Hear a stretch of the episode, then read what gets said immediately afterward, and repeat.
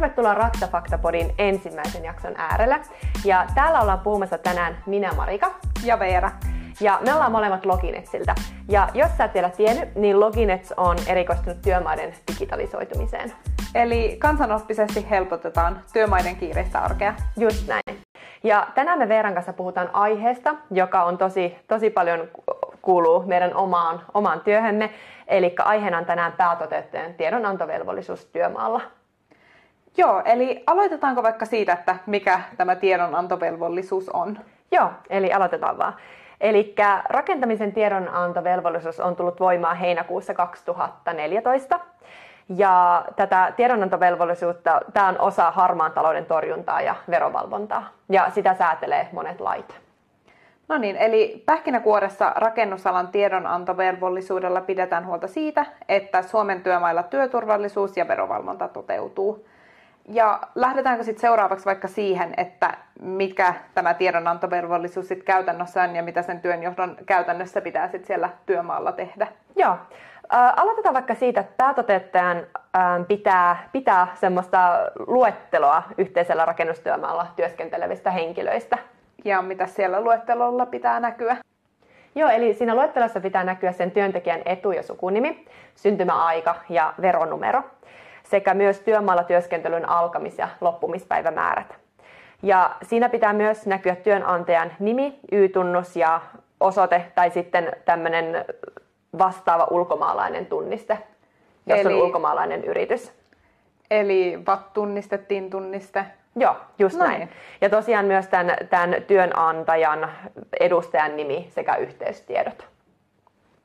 Ja tätä luetteloa pitää sitten säilyttää kuusi vuotta siitä, siitä päivästä asti, kun se työmaa loppuu. Joo. Ja lisätään vielä se kans, että kaikilla näillä työntekijöillä, jotka löytyy siitä listasta, niin heillähän pitää siellä työmaalla ollessa olla näkyvillä kuvallinen tunniste, jossa näkyy veronumeroon rekisteröity veronumero. Mm-hmm. Ja Suomessahan varmasti valttikortti on se kaikista yleisin tunniste. Joo, luulisin ainakin, ainakin näin, että se on se valttikortti.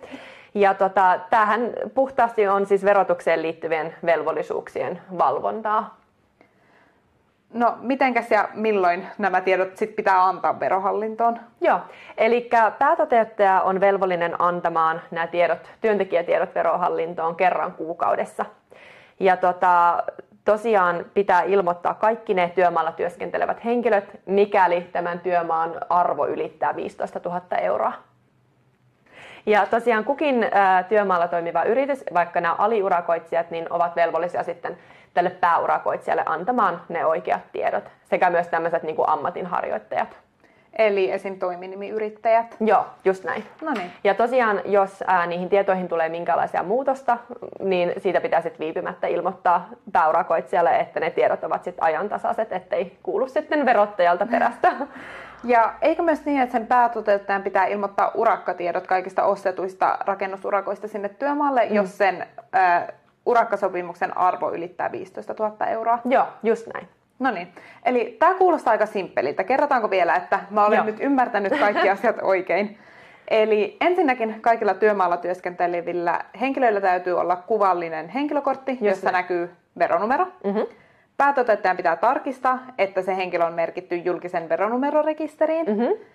Päätoteuttajan on pidettävä ajantasaista luetteloa kaikilla työmaalla työskentelevistä henkilöistä. Mm-hmm. Ja hänen tulee kuukausittain raportoida työmaakohtaiset työntekijätiedot ja urakkatiedot Verohallintoon. Joo, just näin. Ja tätä kaikkea valvoo aluehallinta viranomaisen äh, tarkastaja Verohallinnon kanssa yhdessä.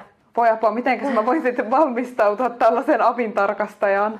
No siis tämä on tosi hyvä kysymys ja itse asiassa meillä on kymmenettäin asiakasyrityksiä täällä meillä, joiden kanssa ollaan sutittu läpi tällainen niin kuin tarkastus, että mitä kaikkea on pitänyt antaa aluehallintaviranomaiselle. Niin tota, mä oon sitä mieltä, että meidän pitäisi tehdä tästä ehkä, ehkä ihan tämmönen oma, oma sitten podijakso, mitä oot mieltä. No niin, kuulostaa hyvältä. Laitetaan tota kahvit kiehumaan ja palataan tämän asian äärelle tulevissa jaksoissa. No niin, mutta tota, hei, palataan sitten tähän ensi kerralla Raksa Fakta-podin äärellä ja minä kiitän omasta osaltani sitten kollegaani Veeraa ja myös teitä kuuntelijoita. Joo, kiitos kaikille kuuntelijoille ja palaillaan asiaan. Palaillaan, moi moi! Moikka!